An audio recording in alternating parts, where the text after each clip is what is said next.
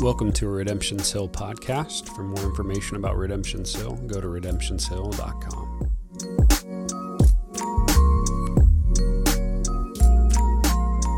Uh, we're going to read from Romans uh, 11. We have a fairly uh, lengthy text uh, today, so I'm going to read that.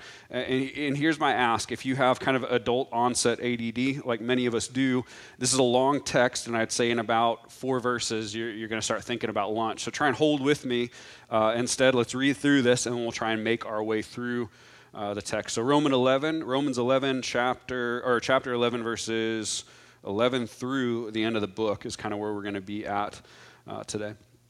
So, this is the word of the Lord. So I ask, did they stumble in order that they may fall? By no means. Rather, through the trespass, salvation has come to the Gentiles so as to make Israel jealous. Now, if their trespass means riches for the world, and if their failure means riches for the Gentiles, how much more will their full inclusion mean? Now, I'm speaking to you, Gentiles, inasmuch then as I am the apostle to the Gentiles, I magnify my ministry in order uh, somehow to make my fellow Jews jealous and thus save some of them. For if their rejection means the reconciliation of the world, what will their acceptance mean but life from the dead? If the dough offered as first fruits is holy, so is the whole lump, and if the root is holy, so are uh, the branches. Verse 17. But if some of the branches were broken off, and you, although a wild olive shoot, were grafted in among the others, and now share in the nourishing root of the olive tree, do not be arrogant toward the branches.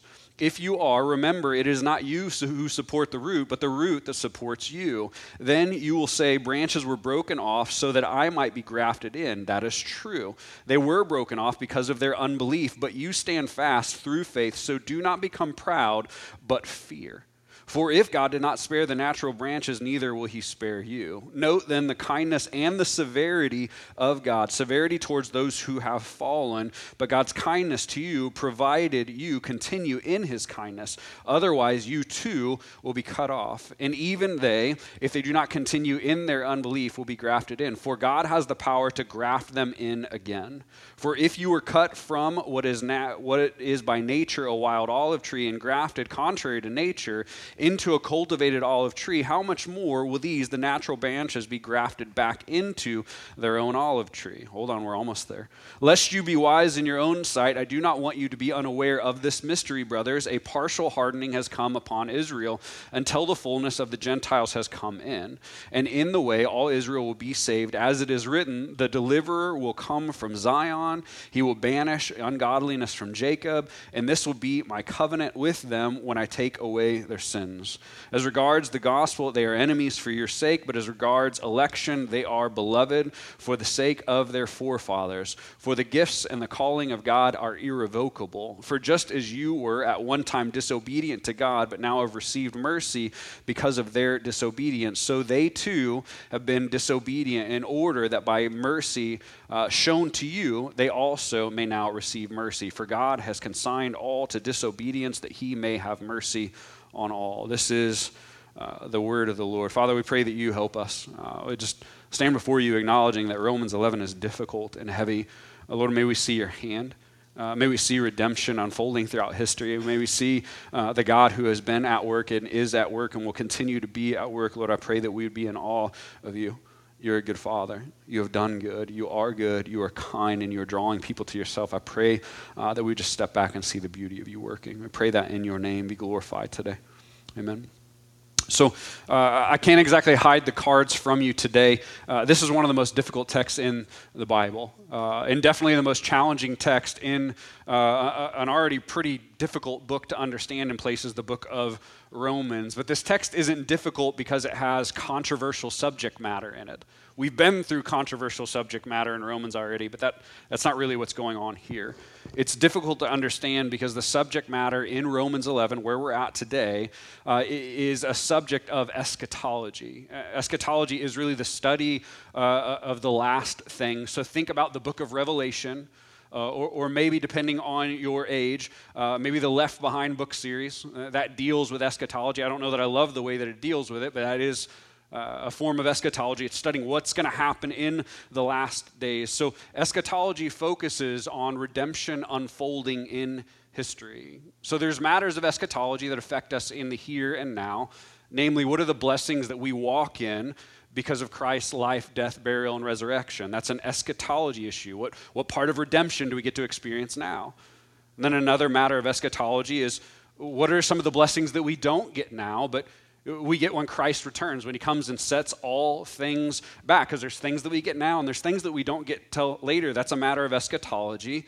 And the other side of eschatology is what will happen leading up to Christ's return.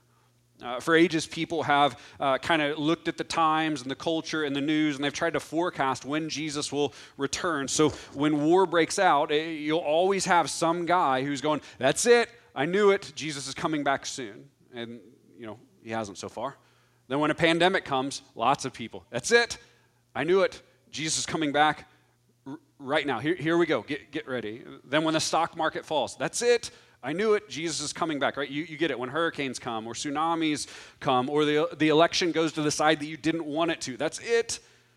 People all along have, have tried to kind of look at the times to diagnose or, or guess or understand when Jesus is coming. Uh, sidebar moment, the, the word tells us nobody knows. Like the Father only knows. So there's not a whole ton of use in trying to do that, but people have been doing it all along in Romans 11, the, the way that it deals with eschatology specifically is Romans 11 is going to talk about what will happen to Israel, the, the nation, over the course of redemptive history. What's going to happen to them specifically? What will happen to the nation that God chose to be his people, that he, he selected to be his own? What's going to happen to, to them? Because what we've seen so far in Romans is they look like they're down for the count.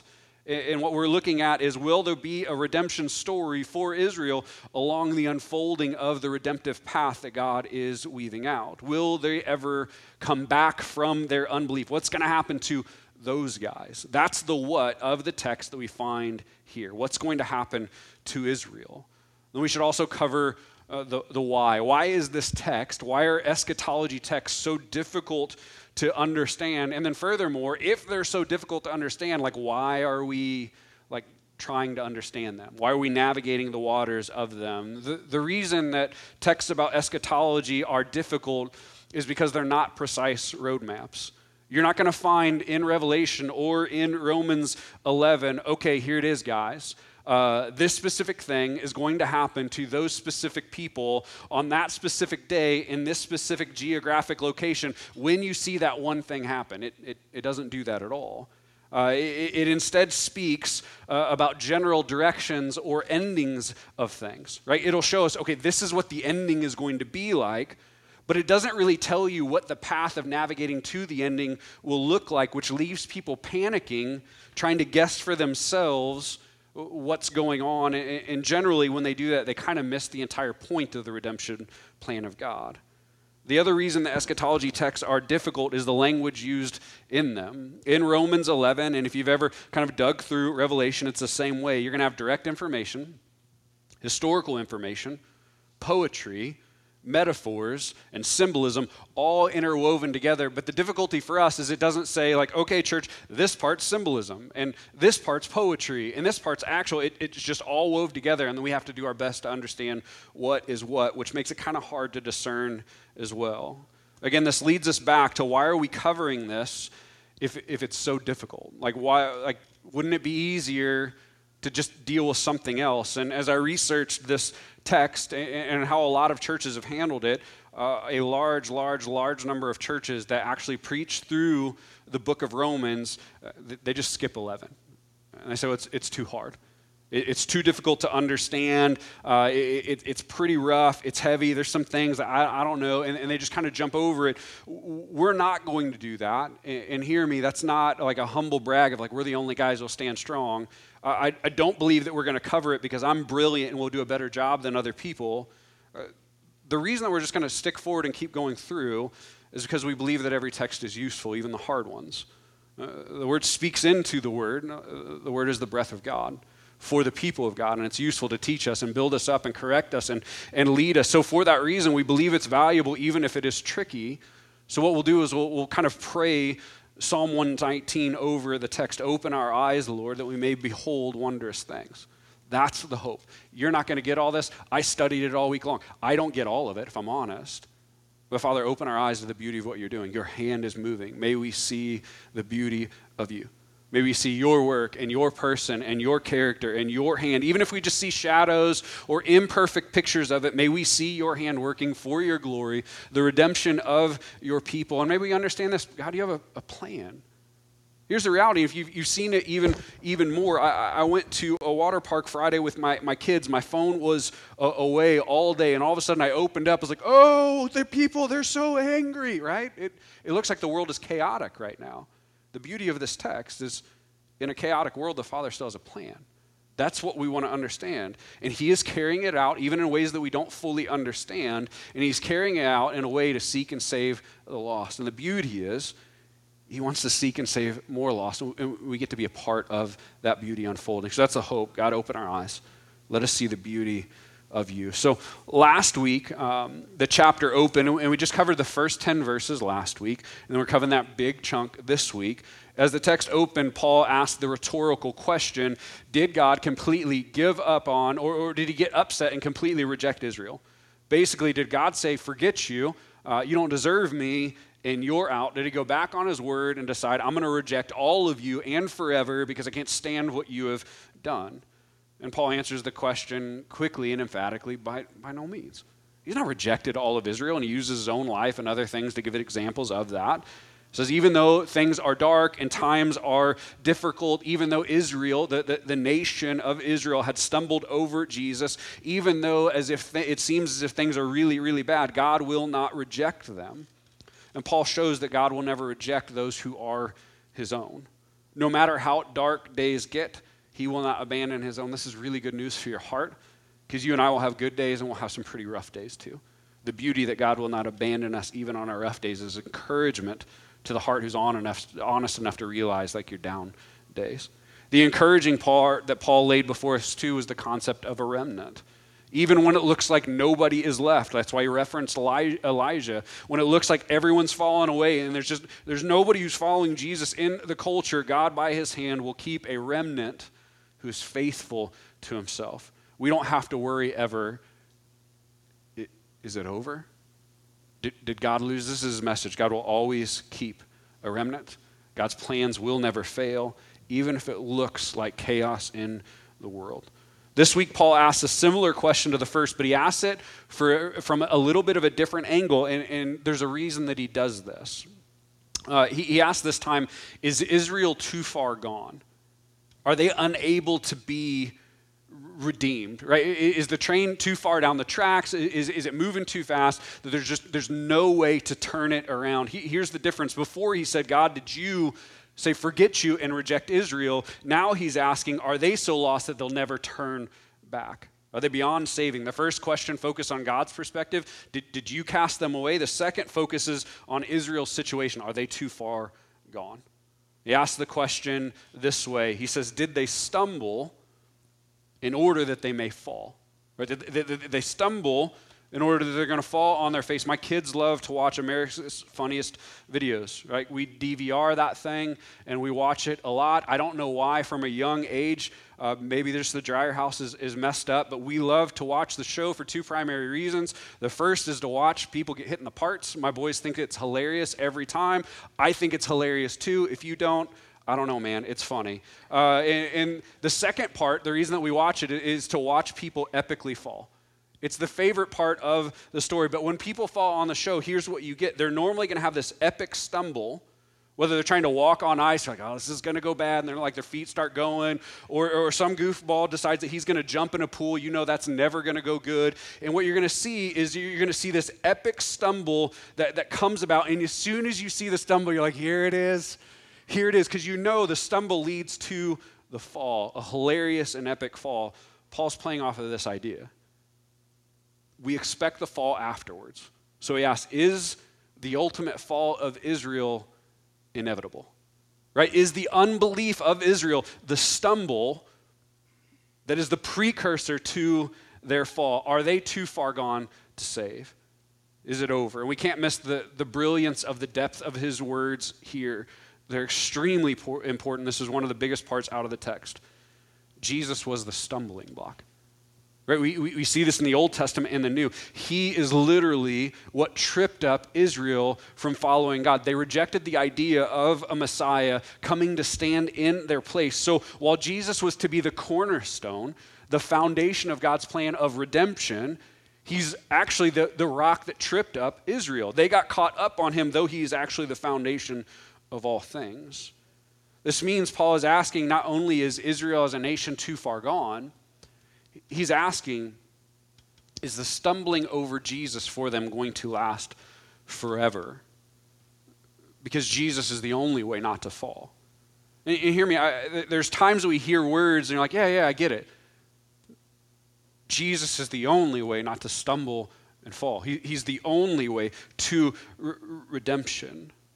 Paul again says, by no means. The stumble wasn't so that they would fall they're not too far gone, which is, which is huge. He also tells us something else that we cannot miss in verse 11. He says, through Israel's trespass, the, the nation of Israel, through their stumbling over Jesus,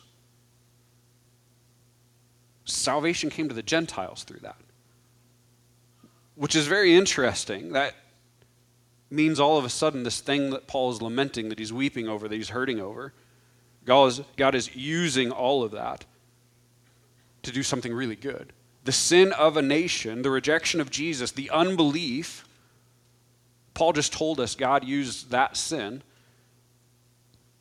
to bring salvation to a whole other group of people. God brings something beautiful out of the sinfulness of his chosen people. Now, Again, sidebar. We will never bank on our sin. Well, God's still going to use this. No, bad idea. But God can use broken and horrible things to do really beautiful things. That's the beauty of his hand over all things. He uses the trespass of Israel to bring in Gentiles. And let's explain that again a little bit. Remember, God has chosen Israel long ago. Why is it a big deal that their stumble led to the, to the Gentiles receiving salvation?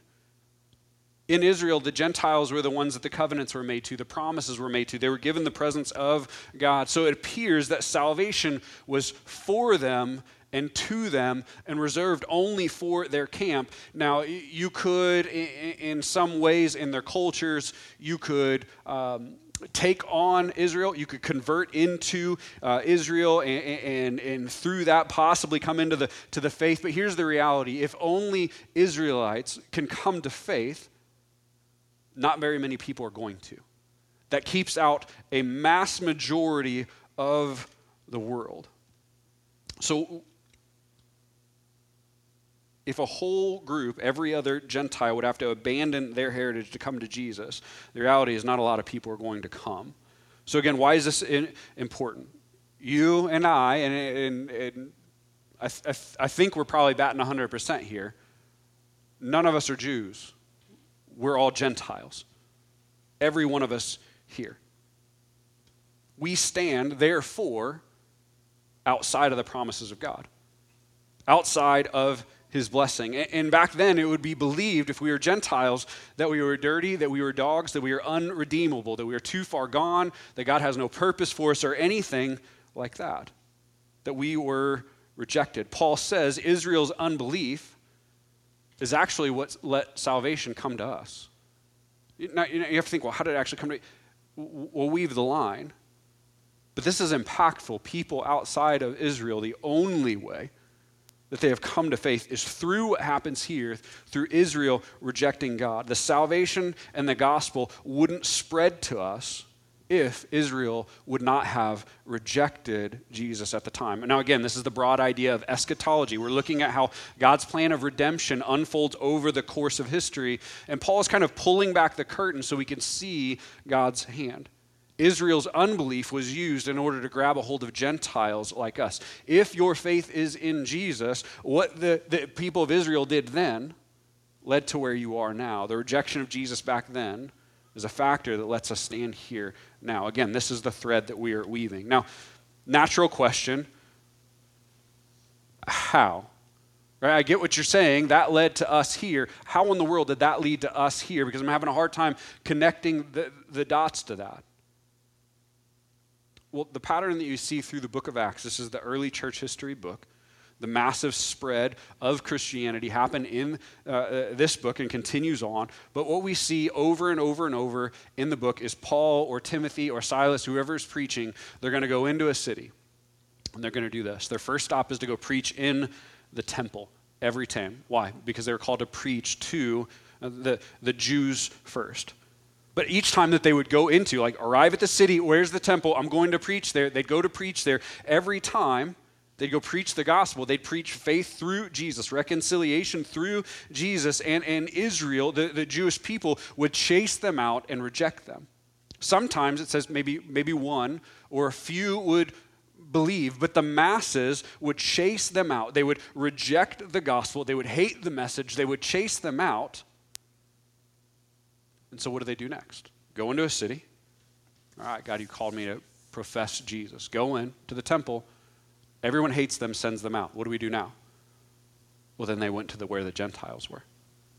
The Gentiles, when they gave the message, the same message that the Israelite rejected, they began to come to faith in droves. Many of them put their faith in Jesus. Uh, the, the gospel would go to the Jews first, they would hate it and reject it. And then it would go to the Gentiles, and many of them would gladly accept it. Now, if when they entered the cities, and preached to the Jews in the temple. Follow me again. We're asking, how in the world did Israel's rejection of Jesus lead to our acceptance of Jesus? How, how, how did this happen? If they would have gone in Acts, and, and in each time they went to the city and they, and they went to the temple and they preached Jesus, and at that moment all of them repented and received Jesus right then and right there, then most likely it would have reinforced the idea see, I knew this was just Israel's thing and not ours.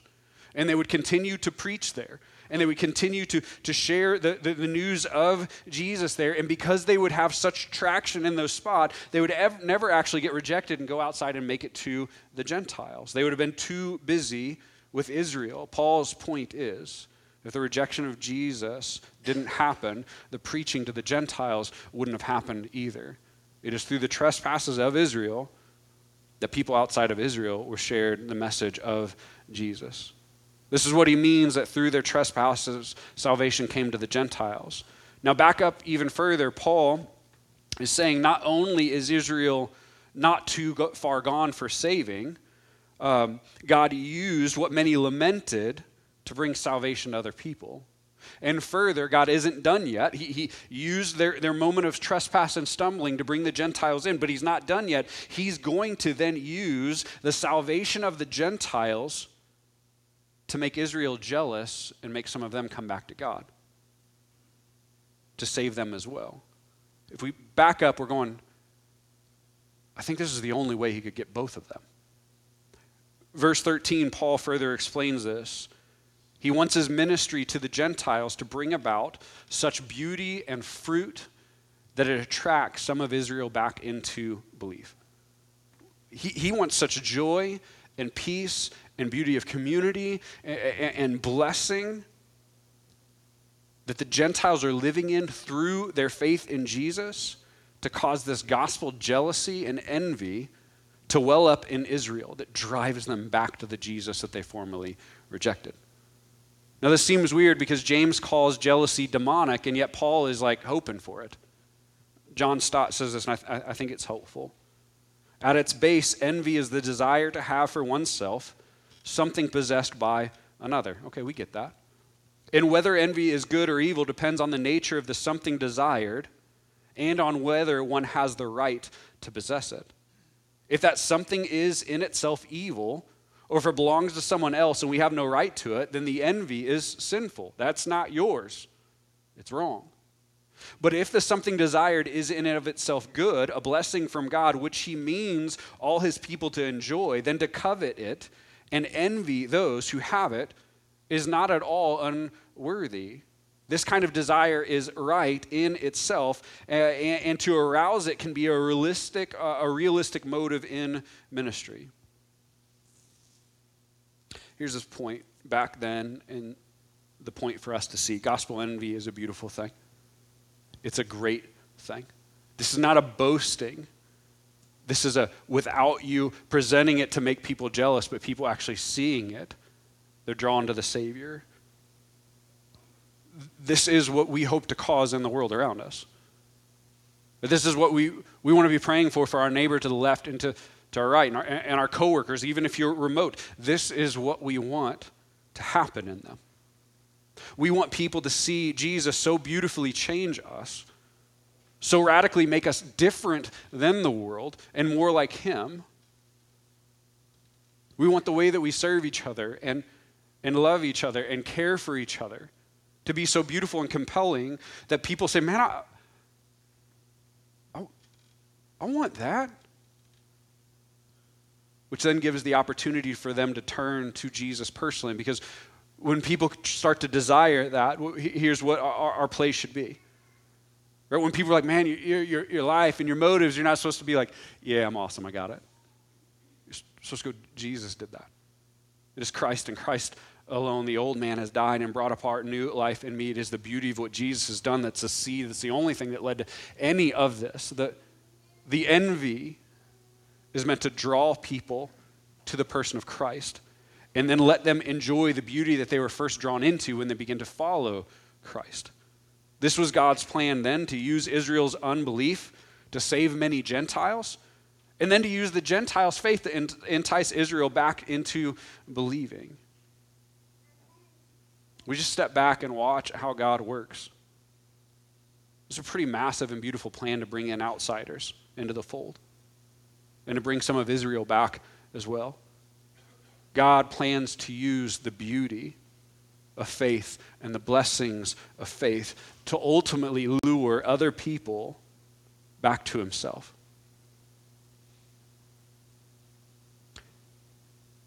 We need to be careful because there are, there are lines that take it too far. Like preach the gospel and, if necessary, use words as a trash line.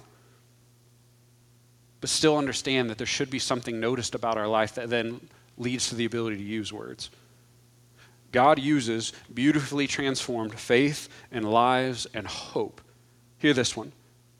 People seeing that your hope is different than theirs in a world that's chaos and outrageous will probably be the biggest thing that draws people to Jesus. The transformed beauty of that and, and biblical community, he uses this to draw people to himself. This is what he's been doing since Jesus came. This poses the question, and, and again, I'll front load it not out of, of duty, but really out of relevance to us. Are our lives ones that cause gospel envy? If someone looks through the window of our lives, is there anything that they could see Jesus through? Again, I'm not trying to ask you to work harder and do more. The bigger way to look at this is is the seeds of the gospel, are you marinating on that enough to let Him change you to where people see the Savior through the way you are living? Is there something different about us, about our character, about our lives, about the way that we serve each other? Is there a peace and gentleness here? This is, again, probably the largest one. Is there a peace and gentleness about us that no one sees in an anxious and hostile world that makes it go, How do you do that when there's so much chaos around you? Is there something beautiful that points to Him? Or Do we look like a slightly more polished or moral version of just everyone else? Again, this is not a statement of elitism. At the foundation, the gospel transforms us into new creations of the beauty of Christ. Do we look no different to where no gospel envy can be born? Think of the way that we operate as church, even in membership. Regular rhythm should, should cause questions. Why do you give money to a church. You could have another car. Like, why do you do that? Why do you show up regularly when I mean like Sunday fun day? Why do you serve in kids' class when you don't get paid for it? Why do you set up speakers? Why do you have hope in a world that seems hopeless? Why are you patient in a world that values anger and outrage? Why do you pray for one another? Why do you pray at all? Why do you bear one another's burdens? Why do you show mercy and kindness and, and love and patience? Why do you not freak out on everyone like everyone else does? See, all of these things are things that the gospel compels and commands us to do, but they're also the things that create gospel envy in a world that we live in that desperately needs to see the beauty of Jesus. I've said it a lot lately, especially in our uh, last year uh, in our vision series and even through Romans. My hope for us is that we would become brave in Christ in a world that's scared. That we would live out our faith not arrogantly, but courageously. There's a difference between being arrogant about living out, but also not being scared to live it out in, in a clear picture to the ones who are around us. The hope is for bravery and courage in a world that would think that we were fools for following Christ. Why? Because it's what we're called to do in Jesus. Because some might come to know Jesus through it. And we cannot look like the world and show them the Christ who is the King of the world. You cannot be a light on a hill if you look like the darkness in the valley. This is what we're called to. This is what mission looks like. And even outside of the reasons of this is what we're called to and this is how mission works, here's the other outlier it's just better. To, to live in the peace of Jesus, the mercy of Jesus, the kindness of Jesus, to continually have the corner, corners of your heart die and find life in Jesus. Nothing is being stolen from you. You're being given peace, and you're given hope, and you're given mercy, and you're given worship. This is where really the, the, the, scriptures about come to me, everyone who is heavy laden. When we do that, that's where mercy is, and you're never going to regret that. Will it be easy to walk in Jesus in a world that is dark? Absolutely not. I don't think you're going to regret it, though. The fruit of the Spirit patience, peace, kindness, joy, self control don't think you get to your deathbed and go, man, I really hate that I had those. Really hate that Jesus did that. That's lame. I could have done other stuff. I could have been angry. I could have been an influencer. Verse 12, or verses 17 through 24.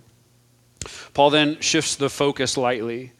Uh, there are those who could think that, okay, the, the Jewish people killed Jesus. They rejected Jesus. They're messing everything up. They're just Pharisees. They're just legalistic. And, and, and you know what? Uh, forget them. Like God may not, not have rejected them, but I reject them. Those guys are idiots. They are the problem. We are now God's chosen people. We're the new Israel, not actually the people of Israel, it's just us.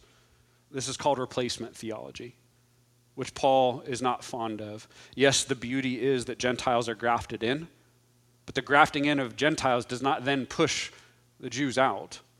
The whole section uses a metaphor of an olive tree which is for Israel or God's people. Paul says some branches of the tree, uh, some people uh, from Israel became unbelieving people, and in, as unbelieving branches, they were broken off from it. And then Gentiles, wild olive shoots, they're not the olive tree, they're, they're like these wild uh, weeds. They're brought in and they're grafted in the place of the branches that were broken off. To where wild olive shoots, Gentiles, can be nourished by the blessings of God through the olive tree. Say God grafted Gentiles into his family to receive the blessings of God. Paul says, Gentiles, do not be arrogant towards the branches. There, there, there's a, a classic line that maybe you've heard do not be a Pharisee to the Pharisee. Do not be arrogant towards Israel. Realize it is on their shoulders that you stand. It is on the shoulders of the patriarchs that you stand. You're being blessed from their root. It is not the other way around. So do not get proud and boast, and do not fall into unbelief yourself. The hope as Gentiles who are grafted in is God, let us show Israel the beauty of what you have done and say, We have found hope in your Savior. Would you find hope in him too? Not, you guys ruined it all, forget you. Paul says, Gentiles, don't be arrogant. Do not get proud and boast. And then he says this don't fall into unbelief yourself as well. His point at the end of the section is pretty heavy. If you read through it slowly, you'll, you'll catch it. He says, if God would cut off branches, right, unbelieving Israel, his chosen people, if unbelieving Israel, if he would not let them have a pass, and cast them away for their rejection of Jesus, for their unbelief, if he would do that to his chosen people, then, then don't think he won't do it to the wild olive shoots. He's not threatening to revoke salvation, he's showing that God is consistent in the same. He's saying Israel began to assume their blessings of salvation. They assumed that because of their Jewish heritage that, that they were saved. And they assumed that, that through their Israelite heritage they were, were fine. And, and they rejected Jesus. And they rested on their heritage and their ancestry to save them.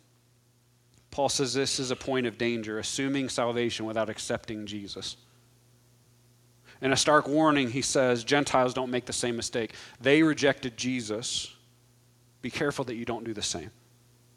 Don't assume on a parent's faith or a grandparent's faith or a friend's faith or someone in your MC's faith. Do not presume on their faith. Do not assume because you grew up in church or because you vote a certain way or because you, you view life through a certain lens. Do not begin to assume that you are a Christian. The only way to be a Christian is through Christ.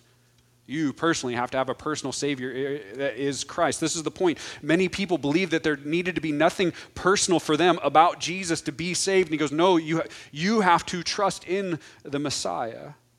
To not fear the Lord is to forget, like Israel, that we too need Jesus. There's a double warning then about arrogance in the text. Don't be arrogant towards the Jews. Jesus came for them after all. And don't be arrogant like the broken off branches who thought that they could get away without the Messiah and be fine if they doubled down on obedience. As the text moves forward, it discusses the mystery of salvation. Then we're getting ready to kind of land the plane.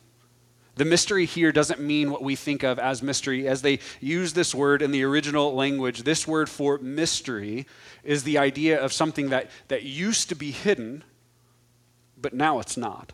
Now it's been revealed. Now it's been made clear. Uh, others relate to this mystery here as the boomerang of salvation throughout history. What's the mystery? God works in a way that you did not expect. Through the rejection of salvation of Israel, it would lead to the salvation of those in the Gentile clans. And then after their rejection, it's going to work itself back to Israel again as they become envious of the beauty that God is doing in the Gentiles. This is the, the mystery that we see now. This is God's unfolding plan over history. And the beauty is also hey, God's going to do this in a way that you could have never imagined. And also, God is going to do this for his ability to save people from every tribe, which sends Paul into worship. Because you have to imagine Israel back then is going, it's all over. It's blown up. Like there's, there's no way that God can redeem this. And goes, no, no. God's going, I'm using what you did there to save them. And then their faith is actually going to lead to entice you back in as well. I've, I've got a plan. Paul goes into worship through this. Oh, the depth of the riches and wisdom of the knowledge of God. Like you see as he's unfolding this, man, the depth of your plan and your wisdom. How unsearchable are his judgments? How inscrutable are his ways? For who has known the mind of the Lord? Like we could, we could have never seen that coming. Who's been his counselor? Like who, who, who did he go to for advice? Paul's going, he doesn't go to anybody. He's got a good plan. Who's given him a gift that he may be repaid? For from him and through him and to him are all things, the centrality of God in all. To him be glory forever. Amen. Paul writing this out and sharing how God is moving things around in history, how God would o- operate above and over ways that we can comprehend to save, to bring people from both Jew and Gentile into his family how God will elect and He will call and He will save and He will keep people for Himself who truly would be from every tribe and tongue who will confess Jesus. This reality sends a, a, an eruption of worship. How did you do that? This is amazing. You are above all things. So we stand over God many times trying to go, like, I would have done this better. And Paul puts himself under God, going, I, I can't comprehend the way that you're doing things. Man, I could have never pictured that you were good. Oh, the depth of the riches of the wisdom and knowledge, your ways, your plans, your judgments. And they're, unsuch, they're unsearchable. I can't figure them out. It's over my head, it's over your head. There's a part of humility that says, Man, I, I trust you. So, though we're not going to be able to figure it all out, though we're not going to be able to see everything that He's doing, what we can know through 11 is that God's hand is moving to bring about redemption. Right? He is moving to save. All things are from him and through him and to him. The whole world is yours, God. As we see God moving and saving throughout history, Paul goes, Man, I, I confess and worship that you are good. The whole world is yours. I trust you. You're saving people in ways that I could have never imagined. And you're worthy of glory and honor and praise because of it. I trust you. The hope for us in this text is that we would see, even in part, that God is working now. God will be at work even after we are gone. He has done so much, He has moved around so much. He's worthy of your worship and worthy of your praise. The reality that Paul is wanting us to see is God made a way where there used to be no way. He made a way where it seemed unimaginable to bring people in. He made a way for people of countless races to come to him through his son. He is the creator, restoring people to himself, one broken heart at a time, and he's worthy of worship to it. The other hope is that we cling tight to the message of Jesus. If God would not allow Israel to be saved without accepting Jesus, then we can be rest assured that He will not allow others either. Which, what does this do for us? And my hope is that just try to lay out the cards the whole time. The goal is not crushing duty, but we are called to something. And that's what you're going to see over the chapter 12 coming. The hope is this would give a weight to the way that we pay attention to our evangelism and our witness. How you live matters. But you're not supposed to skate in by the skin of your teeth into glory. You're supposed to proclaim the beauty of what Jesus has done and invite others to come with you. The unfolding of your life matters. The way you speak to others matter. The way people see you, not because you want them to think highly of yourself matters, but the, to, to the reality that people see Jesus through your life is a really big deal. In our world that declares, it gets to make the rules Romans 11 stands firm and says Jesus is still always the only way of salvation, no matter how loud anyone yells. The beauty of that, even though he's the only way, he is available to the Jew first, then praise God to the Gentile as well. That is our message of hope. The message that Paul wants us to leave with as well is every blessing you have ever received has been given from God. He cares for you. He loves you. He's called you. He's adopted you. He has shown you the beauty of His Son. The hope is that you would receive it. Jesus is the only way, and God is still working through a redemptive plan. Man, you guys can come back up. We're going to take communion today in worship. And as we do, the, the cups are at the entry. Um, of a couple of you who are uh, first time visitors, I'm glad that you're here. You do not have to be a member to take communion with us. The only ask is that your faith be placed in in Jesus. But 1 Corinthians 11, 23 through 26, for I received from the Lord what I also delivered to you, that the Lord Jesus, on the night when he was betrayed, took bread, and when he had given thanks, he broke it, and he said, This is my body, which is for you. Do this in remembrance of me. In the same way, also, he took the cup after supper, saying, This cup is the new covenant in my blood. Do this as often as you drink it in remembrance of me. For as often as you eat this bread and drink the cup, you proclaim the Lord's death until he comes there are many times that we take and we examine our own lives and our own hearts and, and what's happening in us. And, and that is a good motive because the Bible talks clearly over and over do not take in an unworthy manner. So the hope is that you would be able to, to take and, and realize that the broken body and blood of Jesus means something for you. That you can lay down your work because he has done a good work for you and that even when you don't feel clean, if your faith is in Jesus, you are clean. That's a beauty that you get to celebrate. But what we need to understand is we need to step back as well. And as we take, we need to remember the redemptive hand of God. He's saving a people. Right? And that means something to you. You're, you're clean in Christ if your faith is in Him. But He's drawing people from every corner of the world into Himself. God will not let Him go. Even in a world that seems chaotic, Jesus wins. God has a plan. One day we'll be at a banquet table celebrating the reality of what God has done, going, man, that was a crazy ride. And you were good and you were kind. So as we take today, uh, man I, man, I hope that your heart is encouraged. God's at work. He's doing something good. Maybe we begin to dream again. Man, what would it be like to see his hand move more? And man, his hand was moving when I, when I, man, I, I thought all was lost then. I thought surely he couldn't have brought good out of that. His hand's been moving the entire time. God, thank you for your redemptive plan. God, let us walk boldly and see it unfold more. Use us. Let us worship you. Let us find our strength in you. And let us see the beauty of what you're doing. It matches really with the Lord's prayers. I was thinking about it this morning. As we take today, we could say, even in our taking, Father, your kingdom come, your will be done on earth as it is in heaven. You have a redemptive plan. May it come about. May we see it. May we see your hand move, not for our glory, but the glory of your Son. I hope that you take and be encouraged